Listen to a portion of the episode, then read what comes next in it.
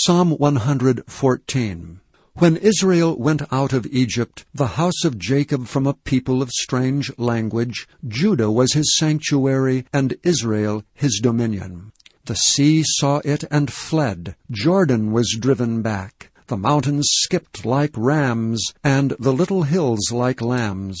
What ailed thee, O thou sea, that thou fleddest? Thou Jordan, that thou wast driven back? Ye mountains, that ye skipped like rams, and ye little hills like lambs?